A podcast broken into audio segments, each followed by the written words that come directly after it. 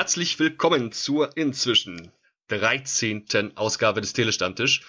Ähm, wir sind jetzt also quasi über ein Jahr alt und das ist ziemlich geil. Und ähm, wir hätten wir es kaum gedacht, dass es so äh, weit kommen wird, dass wir uns hier einmal im Monat zusammentreffen, äh, Geeks mit Geeks plaudern, jeder bringt sein Hobby und sein Thema selbst mit und dann redet man einfach mal drüber, so ganz ungezwungen, logger floggisch. Und ähm, auch heute ist es so, dass wir uns äh, wieder hier zusammengefunden haben. Wir sind diesmal ganze fünf Leute hier in der Runde. Ähm, neben äh, einem alteingesessenen Stammgast habe ich heute auch drei neue Gäste am Start. Ähm, die wir uns natürlich mal ganz genau vornehmen werden. Ähm, der Telestammtisch ist ein Konzept, das hat sich von Anfang an eigentlich nicht großartig geändert. Das ist und bleibt ein Hobby-Podcast. Nicht etwa einfach nur, weil das mein Hobby ist. Nein, weil hier jeder kommt und eben auch seine Hobbys vorstellen kann. Hier geht es thematisch um Hobbys. Das heißt, es kann die Briefmarkensammlung sein, das kann, können die Bügelperlen sein, aber genauso gut eben auch die Comics, die Filme, ähm, über die man einfach mal quatschen muss. Und ähm, heute haben wir zwei Themen, die haben wir der Form noch gar nicht bedient. Ähm, die äh, im weitesten Sinne, also auf jeden Fall mit definitiv mit Fotografie zu tun haben und es wird erstmalig bei uns auch um äh, Games gehen. Ähm, da werden wir also einsteigen, da könnt ihr sehr gespannt sein, wie wir uns da heute mit ins Boot geholt haben. Und wir fangen da einfach mal ganz vorne an.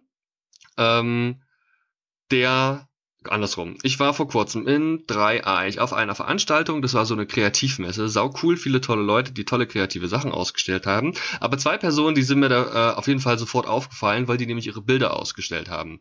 Fangen wir mal vorne an. Hallo, ich bin der Andi, wer seid denn ihr beide? Hallo, ähm, wir sind äh, Stefanie und Norman. Wir haben uns kurz kennengelernt auf der Foto, also auf dieser Kreativmesse in Dreieich, wo wir unsere Fotos ausgestellt haben. Wir fotografieren, erkunden und reisen sozusagen zu Lost Places und möchten heute ein bisschen was über unser Hobby erzählen. Saugeil. Ähm, Lost, also da müssen wir, glaube ich, mal so ganz bisschen vorne anfangen. Lost Places, was kann man sich darunter vorstellen? Davon mal abgesehen, dass wir natürlich alles verlinken werden, auch eure Facebook-Seiten, wo man sich einen guten Eindruck von eurer Arbeit machen kann. Aber was, was erwartet denn denjenigen, der eure Fotos anschaut? Ähm, derjenige, der unsere Fotos anschaut, der bekommt eine ganz andere Welt gezeigt, die er vielleicht im normalen Alltag gar nicht so wahrnimmt. Ähm, die Orte, die wir besuchen und fotografieren, die haben meistens eine Geschichte hinter sich und es geht eben hauptsächlich um Bauruinen oder eben verlassene Gebäude. Sau cool, mega interessant. Ähm, da gehen wir auf jeden Fall dann gleich noch in die Details, werden uns ein bisschen unterhalten, wie ihr auf die äh, einzelnen Plätze kommt, mit was ihr für eine Technik ihr arbeitet und wie es euch überhaupt erwischt hat, wie es dazu kam, dass ihr da äh, mit euch mit, diesem, mit dieser Kunst, das ist definitiv Kunst, beschäftigt. Dazu kommen wir also gleich zu sprechen. Ähm, die, äh, ein, also das war noch der Norman, der sitzt da im Hintergrund, der hat sich jetzt gar nicht beteiligt. Hallo Norman. Ja, hallo, ich grüße euch alle. Ja, für die Details ne, bin ich dann zuständig und dann gibt es noch ein paar Tipps und Tricks in Sachen Bildbearbeitung. Alles klar, danke. Ähm, Nummer drei in der Runde ist ein Neuzugang auf geekwisper.de. Hi Chris. Hallo. Chris, du bist bei uns ähm, aktuell sowas wie der Experte fürs Gaming. Habe ich das richtig verstanden? Das kann man schon so sagen. Ja, seit ähm, Februar ungefähr mache ich das. Ne? Schreibe mhm. Reviews über verschiedene Games. Ja. Und ja, heute habe ich dann noch was ganz Besonderes dabei. Was ist denn dein Thema heute? Mein Thema wird der ähm, Super Nintendo Entertainment System in Mini-Format sein, sprich SNES e Mini. Der kam jetzt letzten Monat raus und ich hatte das große Glück, konnte am Release einen ergattern und werde darüber ein bisschen was dazu sprechen. Dann also an dieser Stelle schon mal herzlichen Glückwunsch für dein Glück.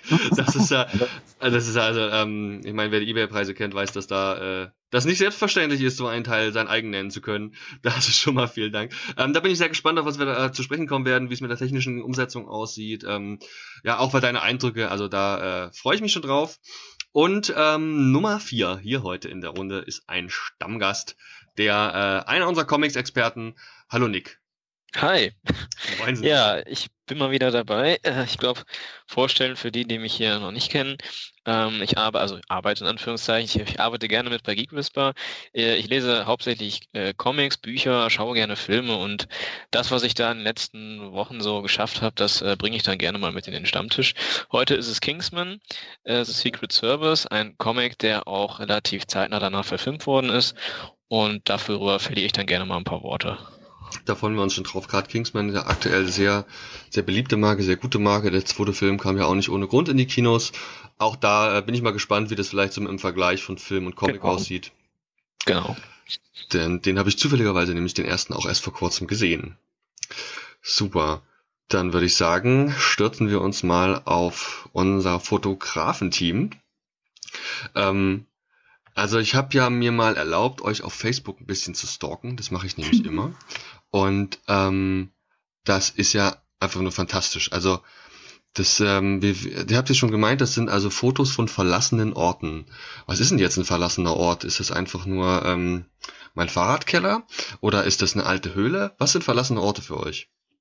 Verlassene Orte sind äh, Orte, die von Menschen normalerweise nicht mehr aufgesucht werden, weil sie entweder stark einsturzgefährdet sind oder von Schimmel befallen sind oder weil sie halt schlichtweg aus der Mode gekommen sind, wie alte Hotels oder Krankenhäuser.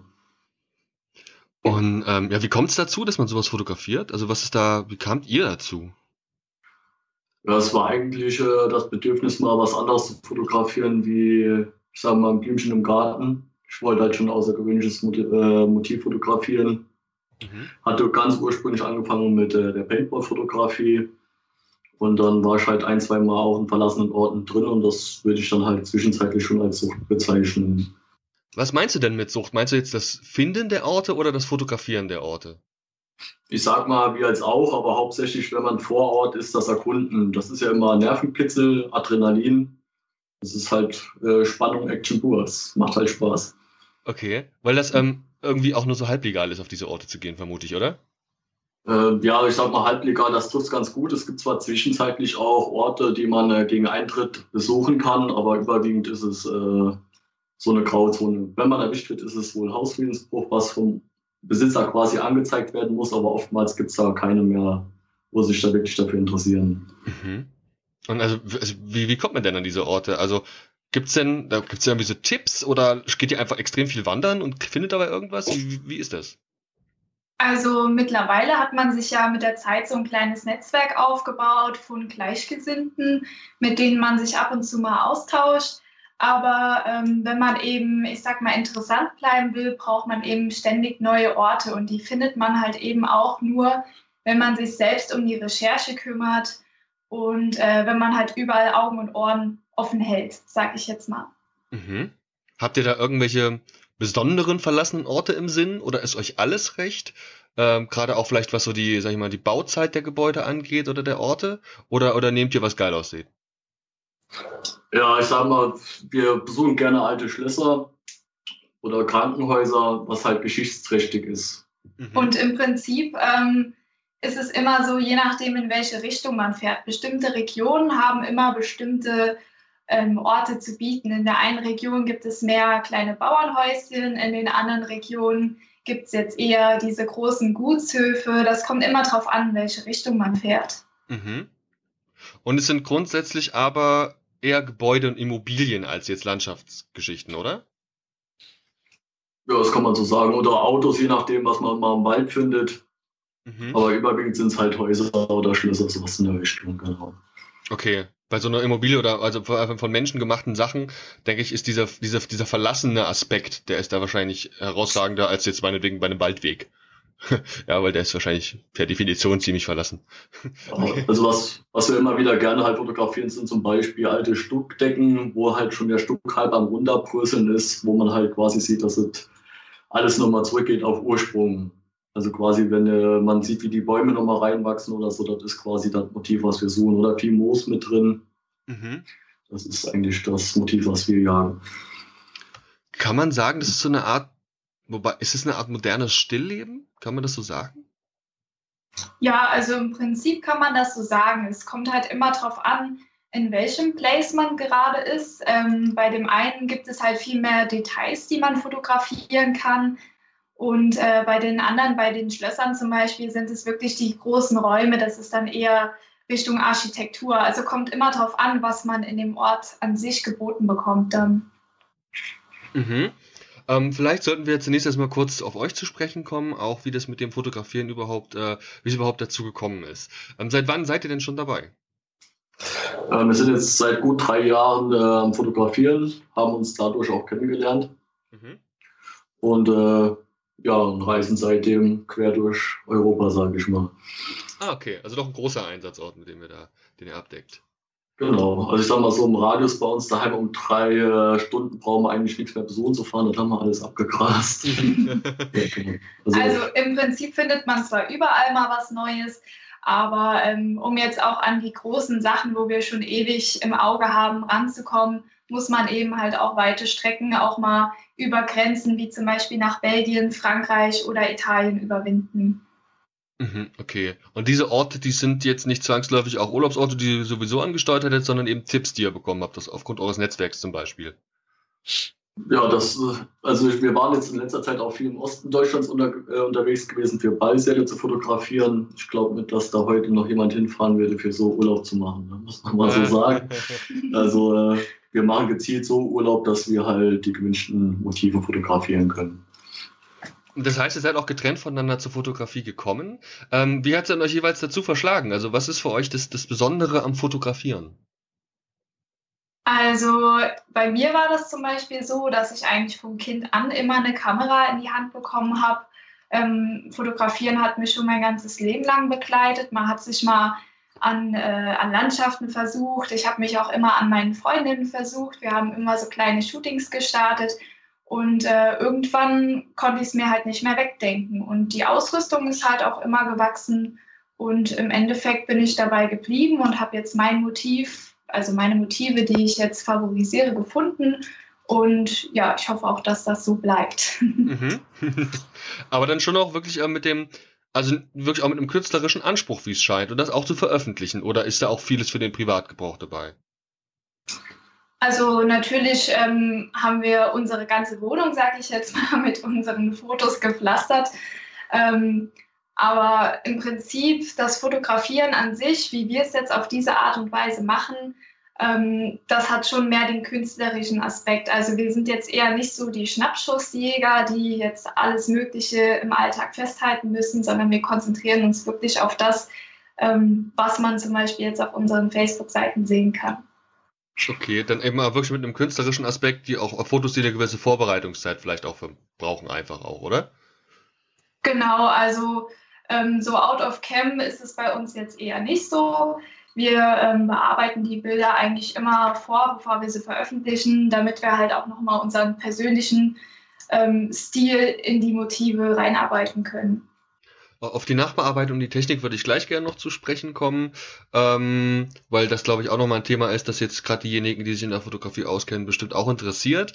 Ähm, mir ist vor allem aufgefallen, und ich bin ja nun wirklich nur Laie in dem Bereich, dass das, ähm, also ihr auch einen besonderen Fokus immer legt. Das ist also nicht, äh, das sieht immer aus, als als wären die Fotos, so wie sie sind, perfekt so gewollt. Da ist jeder Zentimeter eingestellt, da gibt's kein, kein, kein, kein, kein Balken oder kein, kein Detail, das jetzt noch zufällig mit auf dem Foto drauf ist, sondern auch ähm, eben definitiv so geplant war oder viel auch arbeitet ihr mit symmetrischen Bildern, die also quasi wie, fast wie gespiegelt wirken.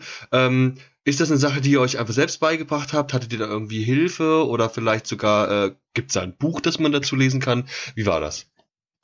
Also man kann halt sehr viel über YouTube lernen, was wir uns eigentlich auch so angeeignet haben. Die Stefanie konnte durch ihre Ausbildung zur Mediengestalter halt auch viel in Photoshop lernen, was sie mir dann äh, beigebracht hatte. Und so läuft das. Ja, wir arbeiten zwischenzeitlich auch nur noch mit Stativen wegen den Belichtungsreihen. Mhm. Und dadurch sind halt die Bilder auch immer quasi schon perfekt ausgerichtet. Ah, okay. Um, ähm, das heißt, da wird dann nicht nachträglich nochmal groß rumgeschnibbelt ja, wir passen das schon noch ein bisschen an und ziehen ein bisschen was zurecht, mhm. weil wir halt durch ein, wir fotografieren überwiegend mit einem Weitwinkel, dadurch hat man immer eine leichte Verkrümmung im Bild drin. Also diese Verkrümmung bekommst du quasi nur in Photoshop raus. Mhm. Richten wir nichts mehr aus. Also eigentlich alles vor Ort. Das braucht auch immer eine gute Zeit, bis man ein Bild dann vor Ort geschossen hat. Wie viel müsst ihr da, ähm, müsst ihr jetzt also nachbessern? Sind da wirklich dann nochmal, dass hier nochmal eine, eine Strichstärke irgendwie korrigiert werden muss? Oder äh, sind die Fotos schon im Regelfall ähm, das, was, also entsprechen die dem Original der Vorlage? Also ähm, im Prinzip kommt es auch immer darauf an, wie dunkel es vor Ort gewesen war bei der Aufnahme. Je nachdem, wenn man immer so einen gleichen Bildlook haben möchte, ähm, muss man eben gucken, dass man auch seine Farben, egal wie dunkel das Ausgangsbild ist, halt so ein bisschen ähm, angepasst bekommt.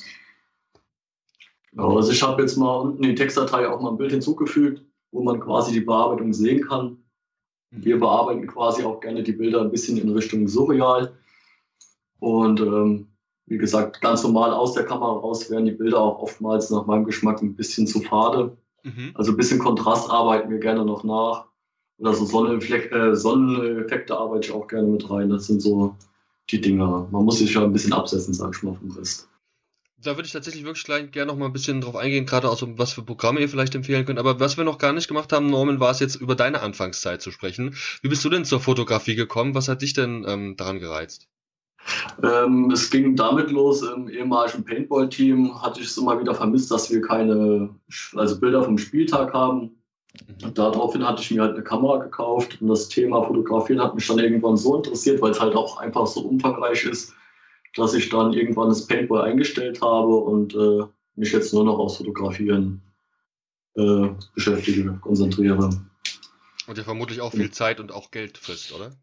Äh, das kann man so unterschreiben, genau. also man geht davon aus, wenn man jetzt äh, eine Spiegelreflexkamera im Bereich, wo wir fotografieren, legt man so 1200 Euro an. Das mhm. gleiche nochmal für Objektive. Also da geht man irgendwann nur noch fürs Fotografieren dabei.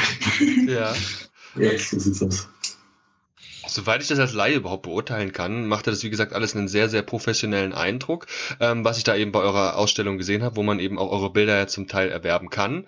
Ähm, mal davon abgesehen, dass wir natürlich in den Show Notes alle Links ähm, posten und einfügen werden und man auf jeden Fall auf eure Seiten kommen wird, um dann auch zum Beispiel mal Kontakt mit euch aufzunehmen.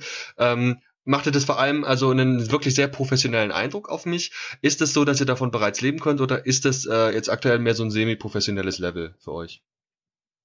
Also mit dem Verkauf von den Bildern haben wir jetzt vor kurzem erst angefangen und daher kann man schon mal ganz sicher sagen, dass wir momentan noch nicht davon leben. ähm, wir werden jetzt anfangen, uns so langsam einen Online-Shop aufzubauen, bei dem wir unsere Motive verkaufen und wir haben jetzt auch schon einen Kalender für das nächste Jahr in Planung. Und ja, man sieht uns dann wahrscheinlich mehr und mehr auf Märkten und eben auch online vertreten mit unseren Produkten. Ah ja, cool. Kann man schon sagen, wo man euch das nächste Mal live sehen wird? Ähm, ja, das nächste Mal findet das hier im Nahkreis statt am 11. Oktober. Ähm, äh, Entschuldigung, 11. November. Ähm, auf, auf der Tattoo Convention in Kirn kann man uns sehen mit unseren Bildern und unserem Stand. Ah ja, gut, das kann ich mir sehr gut vorstellen, dass das da passt. Ähm, ja. Um es nochmal zu betonen, ich bin da totaler Laie. Ne? Also ich hole mein Handy raus und mache für den Telestammtisch gelegentlich Schnappschüsse von den Interviewpartnern, aber ich bin weit, weit weg davon zu wissen, wie das mit der Fotografie funktioniert. Könnt ihr für mich als Laien und vielleicht auch für interessierte Zuhörer ähm, mal sagen, mit was für Technik ihr arbeitet, was das vielleicht auch die Besonderheiten an dieser Technik sind, weil ich mir zum Beispiel vorstellen kann, dass man so diese verlassenen Orte mit einer anderen Technik angeht, als man jetzt meinetwegen Porträtfotos machen würde.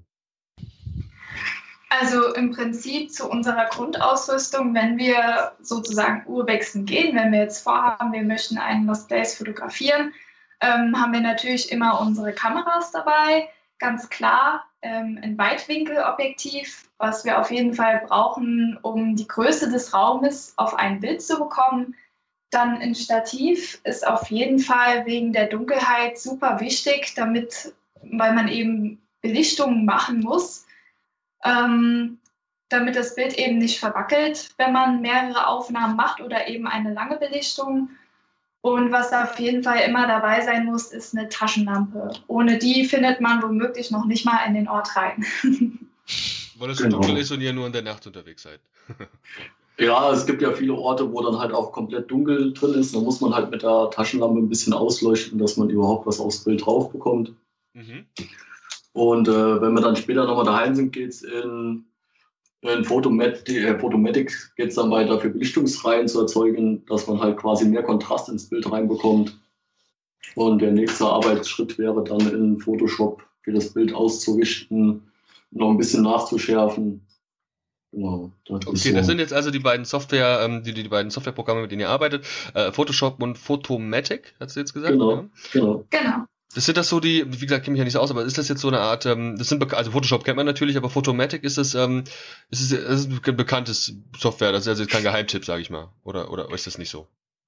Also Photomatics ist eben für die HDR-Bearbeitung, wenn man eben ein Bild sozusagen aus fünf Bildern erzeugt, ist das äh, unserer Meinung nach ein gutes Programm, womit man die nötigen ähm, Ergebnisse dann erzielen kann. Wir arbeiten natürlich auch nebenbei noch mit anderen Programmen wie zum Beispiel Apache mhm. oder äh, der Norm arbeitet mit Lightroom. Aber die Hauptsachen machen wir wirklich in Photomatics, beziehungsweise dann Retuschearbeiten, falls da was zu machen wäre an dem Motiv, ähm, erfolgen dann in Photoshop. Was auf jeden Fall noch ein nützlicher Tipp wäre für Neueinsteiger, wäre das Nick Collection. Das ist ein Plugin für Lightroom. Ja. Das kann man halt ganz schnell, ganz schnell äh, tolle, ich sag mal, Bildstimmung erzeugen. Es sind halt viele Filter drin. Mhm. Und äh, die kann man quasi nur über das Bild drüberlegen.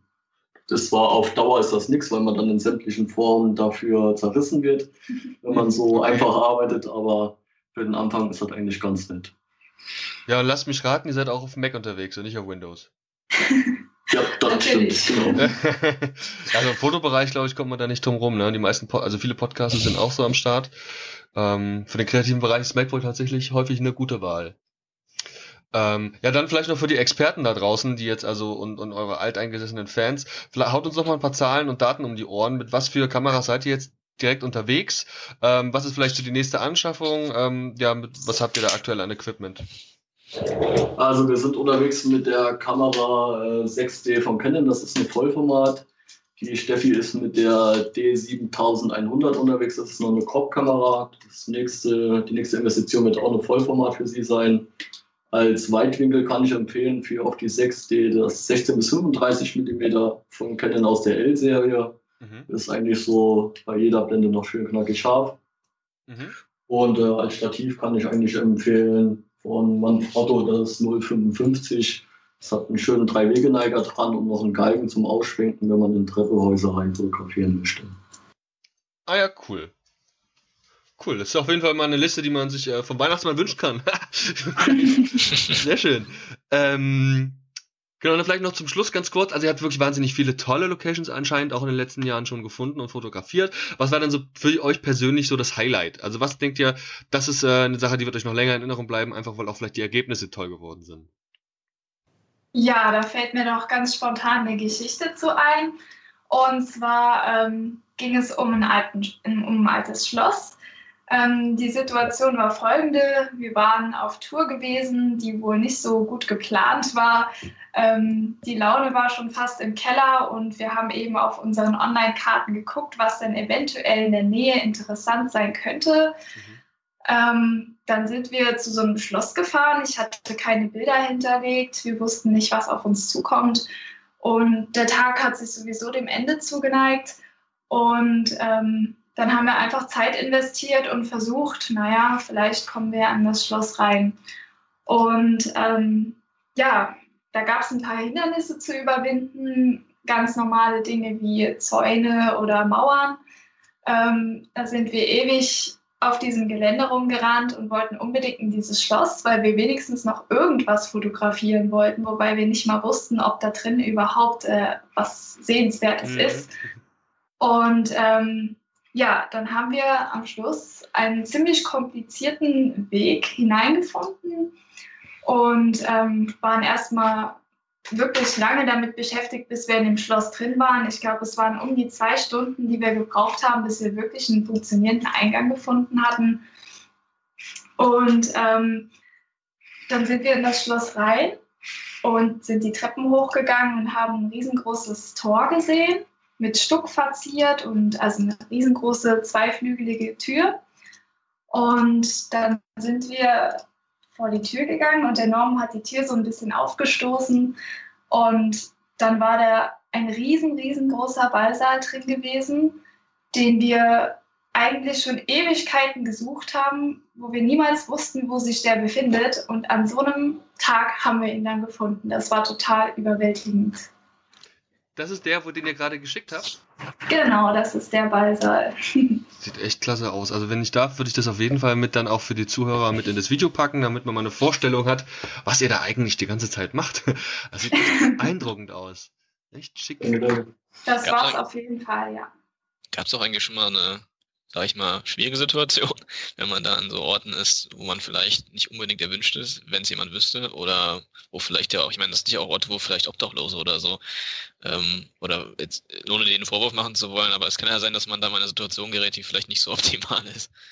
Also wir waren vor drei oder vier Wochen in Paris gewesen, da waren wir an einem alten Schloss dran gewesen und da sind wir quasi mit Mistgabeln verjagt worden. Da war ein riesen Geschrei am Start. Okay. Das war so bis jetzt das brenzligste. Genau. Ah, okay. Ja, gut. Aber da, ihr seid noch nicht in der Zelle aufgewacht morgens. nee, das Gott sei Dank noch nicht. Das wird auch hoffentlich so schnell nicht passieren.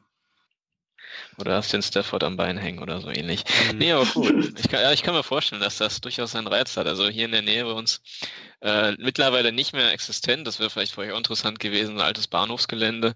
Äh, der Bahnhof komplett verlassen, also da war nichts mehr, nur noch Schrott. Und Leute haben das, haben dann unter den, unter den äh, Bahnsteigen teilweise gelebt und so, also Obdachlose hin und wieder mal.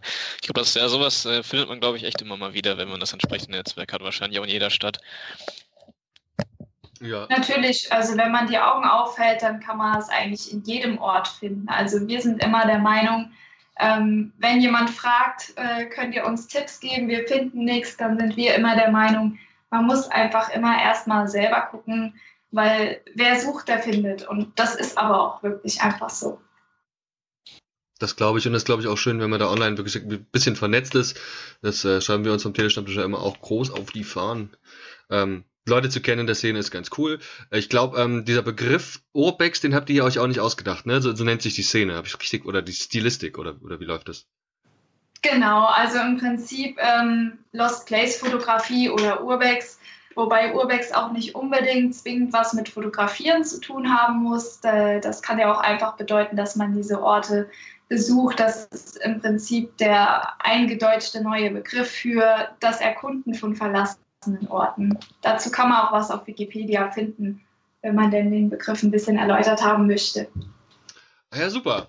Ähm, dann, dann schon mal vielen Dank für äh, wirklich diesen sehr interessanten Einblick in euer äh, Hobby und ähm, hoffe auch, dass ihr da noch wahnsinnig viel Erfolg mit haben werdet. So wahnsinnig viele Fotos, die ich da jetzt gesehen habe, die mir auch wirklich gut gefallen haben. Äh, in der Hoffnung, dass der ein oder andere da draußen das entdeckt und sich vielleicht auch mal bei euch meldet, um es euch abzukaufen. äh, dann schon mal vielen Dank für eure Zeit. Ja, wir haben auch zu danken. Danke, danke. Und ähm, dann würde ich jetzt gern thematisch einen Sprung machen. Diesmal nicht zu den Fotos und ähm, aber nicht weniger äh, Kunst, sondern eben in den Gaming-Bereich springen, weil der Chris ja sich das äh, einer der wenigen Glücklichen war, die Erfolg hatten beim Kauf des Super Nintendo Super na Quatsch, Super Nintendo Entertainment System Mini. Richtig? Richtig, genau. genau. Schwerer Name. Äh, ja, seit wann denn? Also hast du es zeitnah bekommen äh, oder, oder mit Verspätung? Wie lief das? Äh, ich hatte es sehr zeitnah bekommen. Einen Tag nach Release äh, war es Paket hier. Mhm. Wobei ich die erste Vorbestellerphase eigentlich verpasst hatte. Also es war auf einmal, hieß bei Amazon, okay, jetzt gibt es das äh, zum Vorbestellen und eine Stunde später war es weg. Sagen wir mal so. Ähm, gut, da fing es dann auch schon an mit den eBay-Preisen, von wegen die vorbestellten Geräte werden da schon verkauft zu enormem Preis. Und ab ging aufwärts 200 Euro, 300 Euro. Ja. Mhm. Und äh, oh. das war also, ähm, ich habe das beim NES damals auch mitbekommen, das ist ja auch hm. vor nicht allzu langer Zeit auch in der Mini-Version nochmal gekommen. Genau. Äh, die man dann ja später auch irgendwie, glaube ich, noch mit anderen Spielen erweitern konnte, auf dem äh, inoffiziellen Umweg. Ähm, hm. Ja, wie, wie war das denn? Also ähm, kann man das jetzt nur, konnte man das nur über die über Amazon vorbestellen oder ging es auch über irgendeine Nintendo-Seite? Wie lief das? Nee, man, kann, man konnte auch bei den äh, Elektrofachmärkten die das natürlich auch vorbestellen. Mhm. Äh, das heißt, das muss bei Amazon aufgefallen, dass sehr schnell ähm, hieß, okay, ähm, Vorbestellung war nicht mehr angenommen. Mhm. Äh, und dann ging es halt über Ebay, da hatte ich auch mal nachgeschaut, auch über die Preise. Nee, wenn man bedenkt, dass das Gerät eigentlich nur 100 Euro kostet und dann schon Aufschlag von, von das Doppelte quasi ja. hat, ähm, ja gut, das ist natürlich ein Geschäft für denjenigen, das lohnt sich natürlich. Ne? Für denjenigen ist es nicht gerade empfehlenswert, wie mhm. ich finde. Ähm, ja, machen aber leider einige. Das, ähm, diese, diese Mini-Neuveröffentlichungen, die spielen ja für mich, soweit ich das von außen beobachten kann, immer auch so ein bisschen mit diesem ja, Nostalgiefaktor. Ähm, vielleicht kannst du uns mal kurz beschreiben, was jetzt so das Besondere an diesem Gerät ist. Warum kaufe ich mir nicht einfach auf dem Flohmarkt ein gebrauchtes SNES? Also das Besondere an sich ist schon mal die Spielesammlung, die vorinstalliert ist. Es sind halt quasi ähm, 20 Spiele-Klassiker drauf, plus ein bisher unveröffentlichtes, unveröffentlichtes Spiel. Ähm, und das ist halt auch der Anreiz für, für die Leute. Ne? Und Nintendo sagt halt, okay, ihr kriegt halt die 20 Klassiker und dann noch eins, was noch nie vorher erschienen ist. Und schon, ähm, ja, schon sagen die Leute, okay, ich möchte das Ding unbedingt haben, weil sie eventuell äh, Fan von Star Fox sind und da dann endlich mal den zweiten Teil spielen können. Ähm, bevor wir jetzt gleich dann so im Detail auf einzelne Spiele natürlich auch eingehen, weil da mhm. auch ja wieder also einfach Klassiker dabei sind. Ähm, ist das, sind die erweiterbar, die Spiele, oder ist das eigentlich auch wieder jetzt eine, eine fest definierte Spielesammlung? Also der, der Sinn dabei ist, es ist natürlich fest definiert. Man kann es theoretisch nicht äh, erweitern. Es mhm. haben alle schon wieder Leute geschafft, natürlich ähm, sich neue Spiele drauf zu installieren. Mhm. Das ist möglich, es ist aber nicht Sinn, den Nintendo äh, anstrebt. Ne? Ähm, wir haben halt gesagt, okay, die 21 Spiele gibt's, mehr soll es eigentlich nicht ähm, drauf sein. Ne? Mhm. Und ja, es gibt trotzdem Mittel und Wege. Man findet im Internet ganz leicht eine Anleitung dafür. Okay, äh, okay. Also und ähm, ja, vielleicht fangen wir so ein bisschen vorne an. Also zum, mhm. du, ähm, wie gesagt, ohne die Spiele jetzt nochmal im Detail zu haben, aber wir fangen mal bei der Verarbeitung an. Das Gerät ist ja nun, also heißt ja Mini, heißt, muss relativ klein Richtig. sein. Ne? Knarzt das überall? Ist es gut verarbeitet? Was sagst du? Also von der Verarbeitung her finde ich es echt super gemacht. Es ist halt quasi vom Original ähm, ungefähr ein Viertel groß. Mhm. Ähm, ich kann jetzt auch gleich nochmal ein Bild reinstellen, was du dann ähm, verlinken kannst. Wenn wir machen, ich ja. Nebenbei finde. Ähm, gesagt, ähm, ja, die Kabellänge ist natürlich, wie schon beim, beim NES war, sehr kurz gehalten. Mhm. Also man muss quasi die Konsole auf dem Tisch stehen haben, auf dem, auf dem äh, Couchtisch stehen haben am besten, äh, damit man überhaupt anständig spielen kann. Also es kann jetzt nicht von am Fernseher stehen, weil dann bist du ungefähr einen Meter vom Fernseher entfernt. Okay. Ähm, ja, also da, mhm. da, haben sie auch nicht draus gelernt vom NES Mini. Muss man leider sagen. Äh, ansonsten kann man das Was? verlängern? Gibt es so Verlängerungskabel oder kann ich irgendwie sogar die alten Original-Controller anschließen? Die alten Original-Controller gehen halt auch nicht. Ähm, die Front sieht zwar sehr danach aus, ne? es ist allerdings nur eine Blende, die klappt man quasi ab und dann hat man den, den Anschluss für die neuen Controller. Ist das ein äh, Anschluss, den wir schon von irgendeiner anderen Konsole kennen? Also sind das vielleicht sogar dieselben, äh, wie zum Beispiel beim Mini-NES? Beim ähm, NES Mini war derselbe Anschluss, genau. Okay. Ja. Also wie man das auf dem Bild auch sieht, es ist quasi die Blende ist genau dasselbe, ja. aber die klappst du halt runter, da hast du die normal, den Anschluss für den neuen Controller. Okay. Ähm, was äh, man kann halt mit einem längeren HDMI-Kabel, ich habe mir jetzt extra dann bei, äh, ich habe mir dann extra ein knapp 10 Meter langes geholt, was auf jeden Fall gereicht hat, dass ich ganz ähm, entspannt auf dem Sofa damit spielen mhm. konnte. Und ja, sonst von der Verarbeitung her finde ich es echt super gemacht. Was eventuell ein bisschen besser gewesen wäre, ähm, Früher, die Klappe war natürlich für die Module gedacht. Ne? Mhm. Die ist natürlich ähm, zu, die geht nicht auf. Ich hätte es etwas toller gefunden, wenn vielleicht so ein, so ein Deko-Modul dabei gewesen wäre. Ne? Was halt so rein zum Reinstecken ist, damit es mehr Retro-Feeling hat. Okay. Ja. Kann, also gerade, weil es ja auch diesen Retro-Flair einfach bedient und das ja einfach auch, machen wir es ist einfach einfach ein Trend, äh, mhm. da so ein bisschen was zu bedienen. Ähm, müsste man das nicht alles auch komplett auf einem riesengroßen oder vielleicht sogar total kleinen Röhrenmonitor spielen? Also ähm, man kann einzelne Filter auch einstellen. Ne? Man hat da sein Hauptmenü, da kann man noch einstellen, ob man es auch dem Originalfilter haben möchte. Das Originalformat auch. Ähm, das ist das alles eine Sache der Einstellung, da hat man noch mehr natürlich das Retro-Feeling. Mhm. Okay. Kann dann auch ein, man kann dann so viele Sachen einstellen, einzelne Rahmen um das Spiel drumherum, äh, damit man nicht nur so einen schwarzen Kasten drumherum hat. Dann, mhm. äh, ja. Okay. Ja. Also, also das heißt also, ähm, ich kann natürlich einfach aufgrund der modernen technischen Gegebenheiten sowieso nur umständlich an den alten Röhrenmonitor ran. Ich muss also mich damit, äh, musste sich nicht nur damit der, ähm, ja, mit irgendwelchen Filtern halt eben aushelfen. Genau, da das eh einen HDMI-Anschluss hat, ähm, wird es schwer mit einem alten Röhrenfernseher. Okay. Da empfiehlt sich dann doch eher das Originalgerät. Mhm. Alles klar. Ähm, ja, dann stürzen wir doch mal gleich mal direkt auf die Spiele. Das ist ja mhm. eine ganze Menge, ne? Richtig, genau. Was erwartet uns denn da? Also da erwartet uns ähm, unter anderem natürlich ein Klassiker Donkey Kong Country, mhm. das ich damals auch persönlich sehr in meiner Jugend gezockt habe. Oder halt in meiner Kindheit, besser gesagt. Mhm. Ähm, dann haben wir noch, ich sage jetzt einfach mal die die bekanntesten Spiele wie Legend of Zelda, A Link to the Past. Äh, Super Mario Kart darf auch nicht fehlen. Mhm. Das ist eine Sammlung, das wurde früher auch mit, mit den Kumpels gezockt ohne Ende. Für viele bis heute das beste SNES-Spiel, ja. Genau, das mhm. dem stimme ich auch zu, soweit. Okay. Es macht selbst jetzt noch äh, total Spaß. Gerade wenn man mehrere Leute ist. Der Vorteil ist ja auch diesmal daran, dass, dass Nintendo auch einen zweiten Controller gleich beigefügt, beigelegt hat bei der, Kontro bei der Konsole.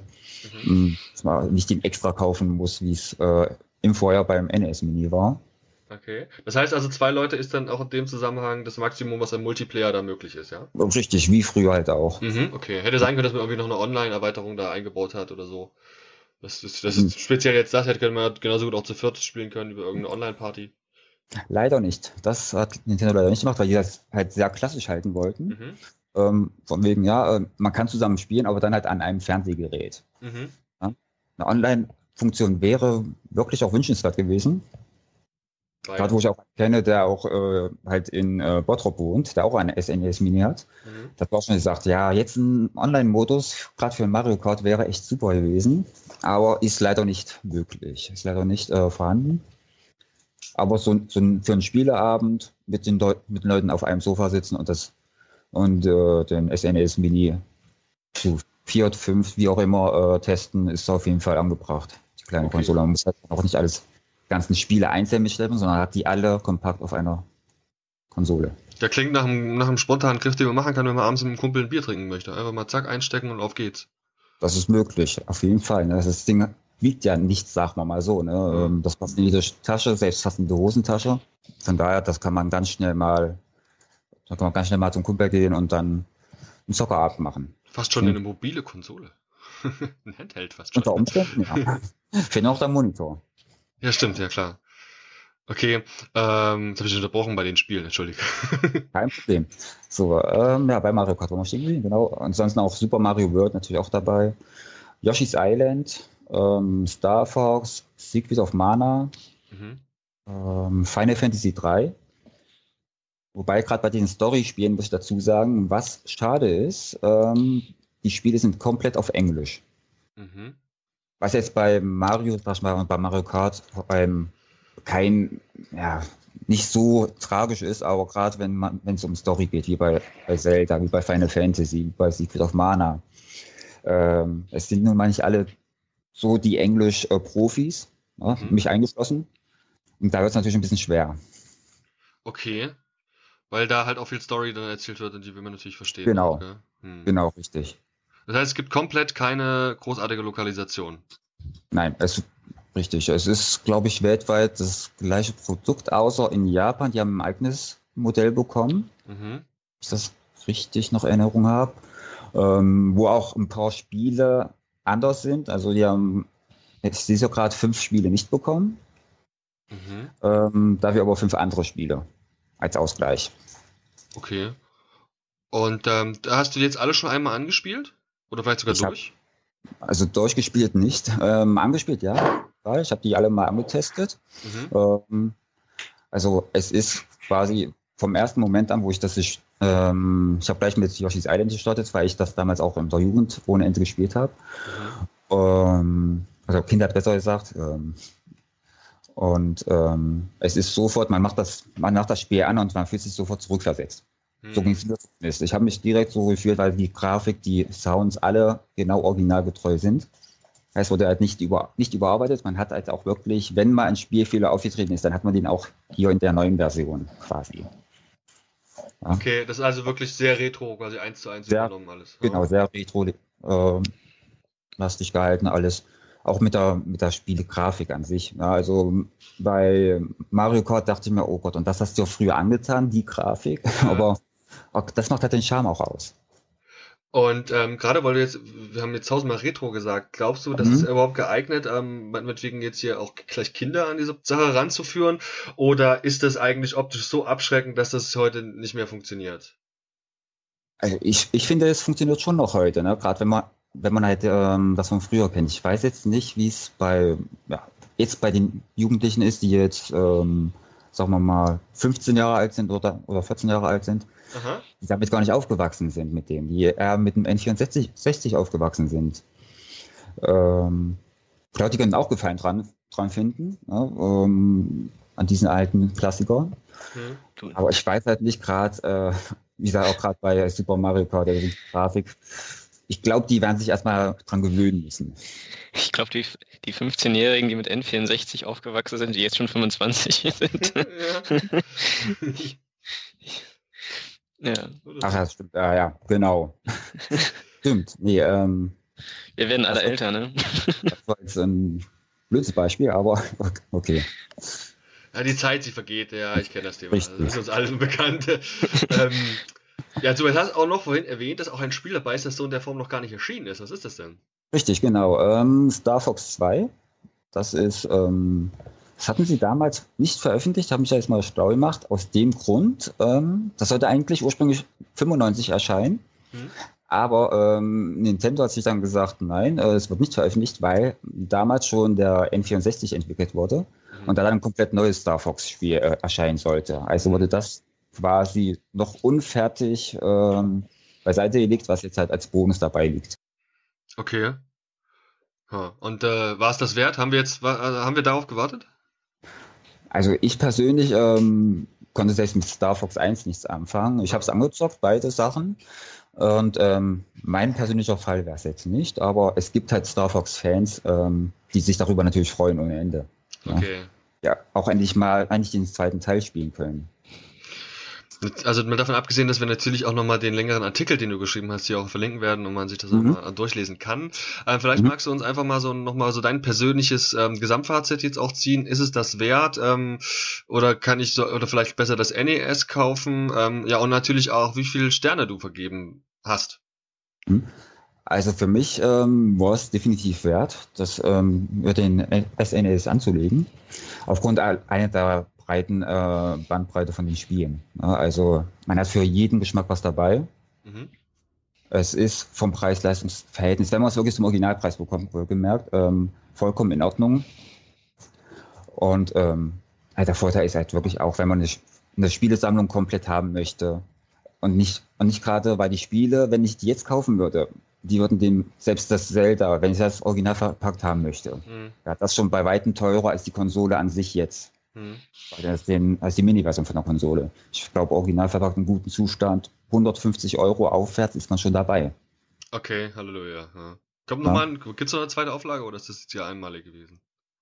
Also es wird wohl nachproduziert. Ja. Das hat Nintendo schon gesagt, aber ich weiß halt nicht, wie lange, weil selbst beim NES Mini war es dann irgendwann so, dass Nintendo gesagt haben, ja, die produzieren nach, aber bis zu einem gewissen Punkt. Mhm.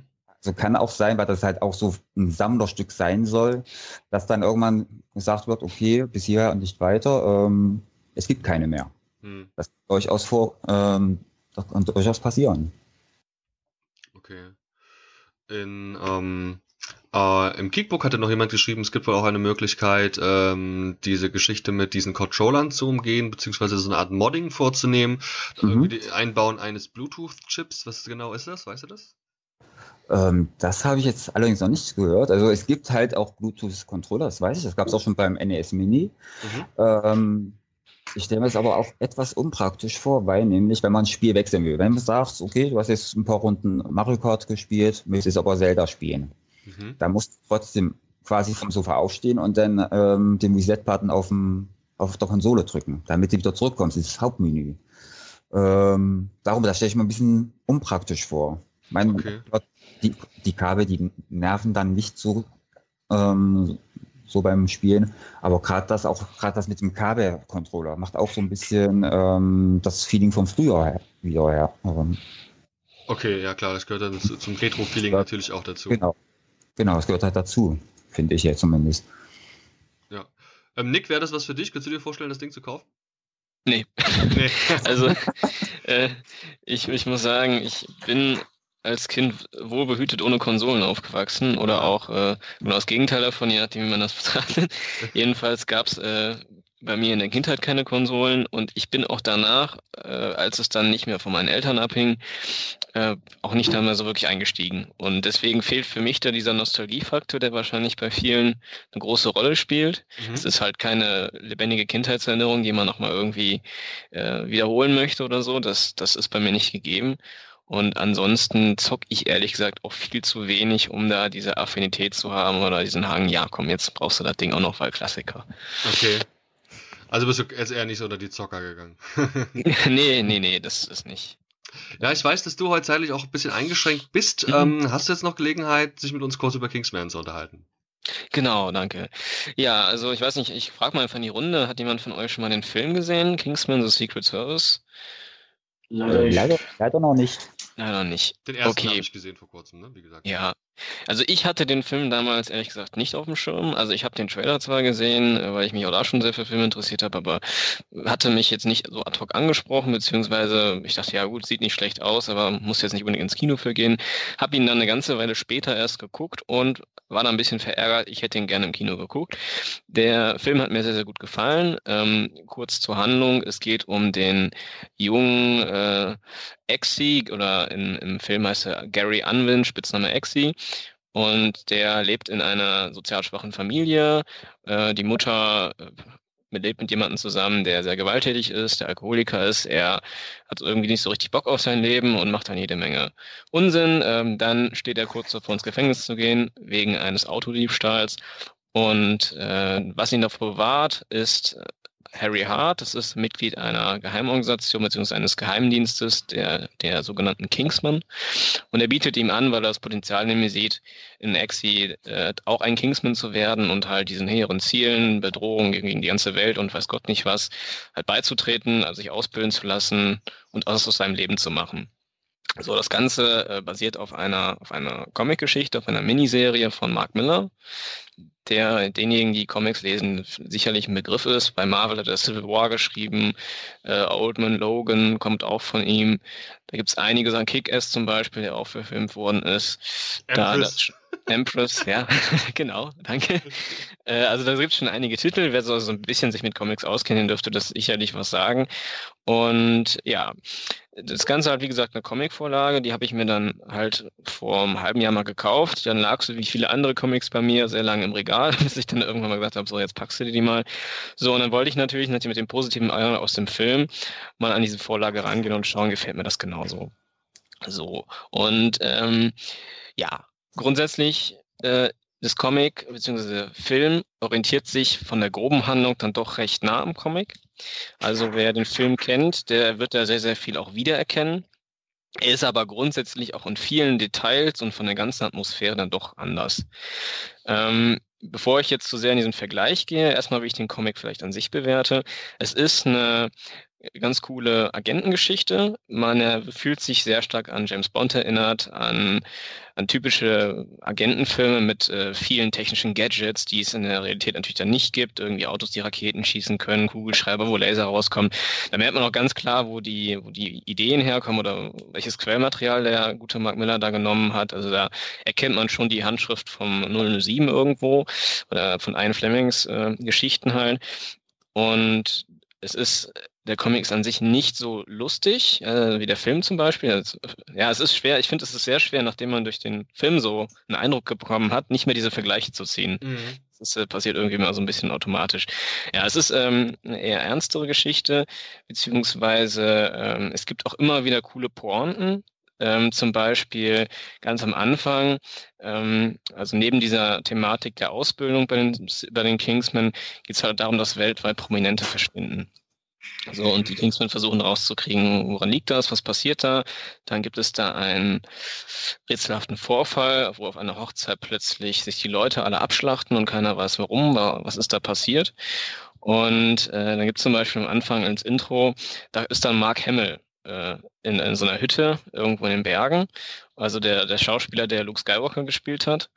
Und dann wird er gerade entführt und dann äh, fragen die ihn so Sachen wie, äh, musst du die, die Prequel-Filme nicht total scheiße finden und so Sachen. Also die, die arbeiten halt auch viel mit so Referenzen an, an Filme, an, an, an, sag ich mal, Themen, die Fans von Filmen dann immer so ein bisschen um, um äh, ja, umgehen oder wo halt immer hitzig diskutiert wird. Und das baut er da schon, finde ich, ganz gut ein. Das bietet auch gute Pointen. Ähm, am Ende, um dann beziehungsweise den Vergleich zum Film zu machen, muss ich sagen, dass mich der Comic im Vergleich zum Film mal ein bisschen enttäuscht hat. Also der Film, finde ich, macht es genau richtig. Der peppt die Geschichte so ein bisschen auf. Ähm, er verändert teilweise auch Charaktere in seinen Zügen. Ähm, ich weiß nicht, Andy, du hast ja den, den Film gesehen. Ja. Du erinnerst dich ja vielleicht noch an den Bösewicht, gespielt von Samuel Jackson. Das ist ja ein wirklich extrem bekannter Schauspieler. Und ich fand die Idee von dem Typen mir echt cool. Also es ist so ein, ist ein Veganer, ne? der kann kein Blut sehen, der lispelt. Also das sind so, so finde ich, ziemlich viele Eigenschaften, die auch cool rüberkommen im Film, ähm, zugeschrieben worden. Und Was ja auch, eine, auch eine Parallele ist zu James Bond, wo die ähm, Bösewichte auch immer, also häufig irgendeine Form von Einschränkung haben. Ja, also genau. Gesichtseinstellung, sei es ein Lispbefehl, also mhm. durchaus da auch, ja. Ja, und äh, im Comic zum Beispiel ist das halt so ein sehr, sehr junger Typ. Also der ist dann, ich habe das Alter jetzt nicht mehr im Kopf, aber lass ihn mal Anfang 20 sein, so ein IT-Genie, der ähm, halt so ein bisschen Bubi-mäßig aussieht und äh, das ist überhaupt gar kein Vergleich. Also der Samuel L. Jackson einfach, auch wenn es natürlich man hier Film und Comic vergleichen muss, einfach viel, viel überzeugender geschrieben und äh, kommt auch viel, viel besser rüber. Auch die Gags in dem Film sind meiner Meinung nach besser platziert. Also da muss man schon sagen, äh, das ist einer der Fälle, wo ich sagen muss, da hat man aus einer Vorlage, die nicht schlecht ist, sie ist solide, aber ist auch halt nicht der, Über der Überflieger, wirklich nochmal deutlich mehr rausgeholt. Fand ich persönlich sehr interessant, habe ich so auch noch nicht oft erlebt. Also normalerweise sagt man ja immer, gerade ob es jetzt Bücher oder Comics sind, die Vorlage ist immer besser. Das ist ja das, was man dann immer vorgehalten bekommt. Äh, hier muss ich aber sagen, wer den Comic nicht gelesen hat, äh, kann es gerne tun, er macht nichts falsch damit. Aber ich finde halt den Film nochmal deutlich stärker. Okay. Ähm, das ist aber schon mal ein gutes, also haben wir so oft hier in der Form auch nicht. Gerade Comic-Verfilmungen müssen sie häufig mit ihrer Vorlage messen lassen. Und äh, da ist es doch mal eine positive Ausnahme. Fällt dir noch ein anderer Film ein, wo das jemals so gewesen ist? Dass die Comic, äh, dass der Film besser war als der Comic? Ähm, ehrlich gesagt nicht, nee. Also ich muss aber auch sagen, es werden ja wenige Comics so direkt verfilmt. Also Marvel zum Beispiel orientiert sich ja immer nur an, an Fragmenten von anderen, von Comic-Geschichten. Also im MCU, selbst Civil War ist ja im Grunde nur also, also das ist vielleicht das Grundkonzept, wirklich ohne irgendwelche Details ist da ja nur übernommen worden. Mhm. Und deswegen finde ich das auch relativ schwer. Ich werde es demnächst mal bei Kick-Ass sehen. Die Reihe habe ich nämlich hier auch stehen. Mhm. Die sind ja auch verfilmt worden. Äh, vielleicht ist es das nächste Mal, ist auch von Mark Miller. Äh, aber ansonsten keine Ahnung. Also ja. ich müsste jetzt, nee, ich glaube nicht. Mir fällt ein auf die Schnelle, ich glaube Watchmen ist relativ nah am Original, wobei es natürlich viel reduzierter ist und das Ende wohl auch ein anderes. Äh, mhm. Aber ich glaube Watchmen ist ja eigentlich kein, also hat ganz gute Kritiken unter Fans gekriegt. Aber im Gegensatz zu VW Vendetta, das ist ja auch eine Comicvorlage, das ist ja, also glaube ich, äh, nicht sonderlich beliebt. Aber es ist interessant, dass es auch da solche positiven Ausnahmen gibt. Ähm, vielleicht nochmal kurz zum Artwork. Ich weiß nicht, mhm. da jetzt schon was verloren? Ich glaube nicht. Ähm, wie hat dir das gefallen? Ach ja, guter Punkt, danke. Ähm, es, ich muss sagen, die Zeichnung, das ist vielleicht auch noch so ein Punkt. Also mir, ich fand es jetzt nicht überragend. Das ist okay. Man hat einen, finde ich, gut erkennbaren Zeichenstil gewählt. Es ist, äh, ist sehr klar alles gezeichnet. Es ist eine solide Kolorierung. Aber wenn man mich jetzt fragen würde, ob da irgendwie was auffällig war, ich muss sagen, es ist ziemlich durchschnittlich. Äh, was ich sogar nicht so gut finde, ist, es gibt so ein paar Panels. Ähm, ich meine, Jack London, das ist der Onkel von, von Exy. Im Film hat man das abgeändert. Ich glaube, da ist er nicht direkt mit ihm verwandt und heißt auch anders. Im Film heißt er Harry Hart. Ähm, da wird er gespielt von Colin Firth. Und da liegen schon einige Jahre zwischen denen und es gibt halt Panels, da könntest du die eigentlich nicht auseinanderhalten, wenn du die nicht an der Kleidung oder so unterscheiden könntest. Mhm. Dann finde ich, muss ich sagen, also ich würde jetzt, wenn ich mal so eine, ich sag mal, Top 50 Liste meiner Lieblingscomics nach Zeichenstil machen müsste, dann wäre der auf jeden Fall nicht dabei. Also mhm. es ist jetzt nicht so, dass es irgendwie grottig wie um Gott, Gottes Willen. Mark Miller ist ja schon jemand, der sich auch mit entsprechend versierten Zeichnern zusammentun kann das auch macht. Aber ich weiß nicht, du hast ja auch Empress gelesen, richtig? Ne? Ja, ja. Also Empress, finde ich, hat einen wesentlich besseren Zeichenstil. Okay. Also das äh, sticht hier nicht hervor. Und selbst das war jetzt schon nicht fantastisch, aber okay, dann haben, kann ich jetzt kann man das zumindest mal einordnen. Ähm, heißt du, ähm, wie, wie, wie sieht es aus mit Sternen? Welche Ster wie, viel, wie würdest du die Sternevergabe diesmal vornehmen? Also ich würde sagen, so ähm, drei, drei von fünf würde ich ihm geben. Mhm. Ähm, da wir ja keine halben Sterne geben, würde ich vielleicht im Zweifelsfall auch 3,5 geben. Oder ich habe ja nochmal so ein eigenes Bewertungssystem, wo ich maximal zehn Punkte gebe. Und da habe ich ihm jetzt äh, sieben von zehn gegeben, weil es halt, es gibt halt wirklich einige gute Stellen. Ähm, da macht das auch Spaß. Es ist, ich mag die Referenzen, die hier gemacht werden. Äh, da gibt es einige Dinge, die ich halt auch wirklich gut finde, aber ich glaube, der Comic hat in meiner persönlichen Bewertung ein bisschen darunter gelitten, dass ich halt den Film so gut fand mhm. und den Comic halt einen Ticken schlechter. So. Und wenn man das halt im Kopf hat, dann, ich weiß nicht, hat man halt natürlich auch vielleicht eine andere Erwartungshaltung. Hätte ich den Film erst nicht geguckt, äh, vielleicht hätte ich es da besser bewertet. Aber das ist im Nachhinein immer nicht immer so einfach. Ja, vor allem, weil du halt den Storyverlauf schon kennst, du weißt ungefähr, wie es aussieht mit Wendungen, Twists eventuell. Das ist ja alles genau. neu gewesen. Ne? Hm.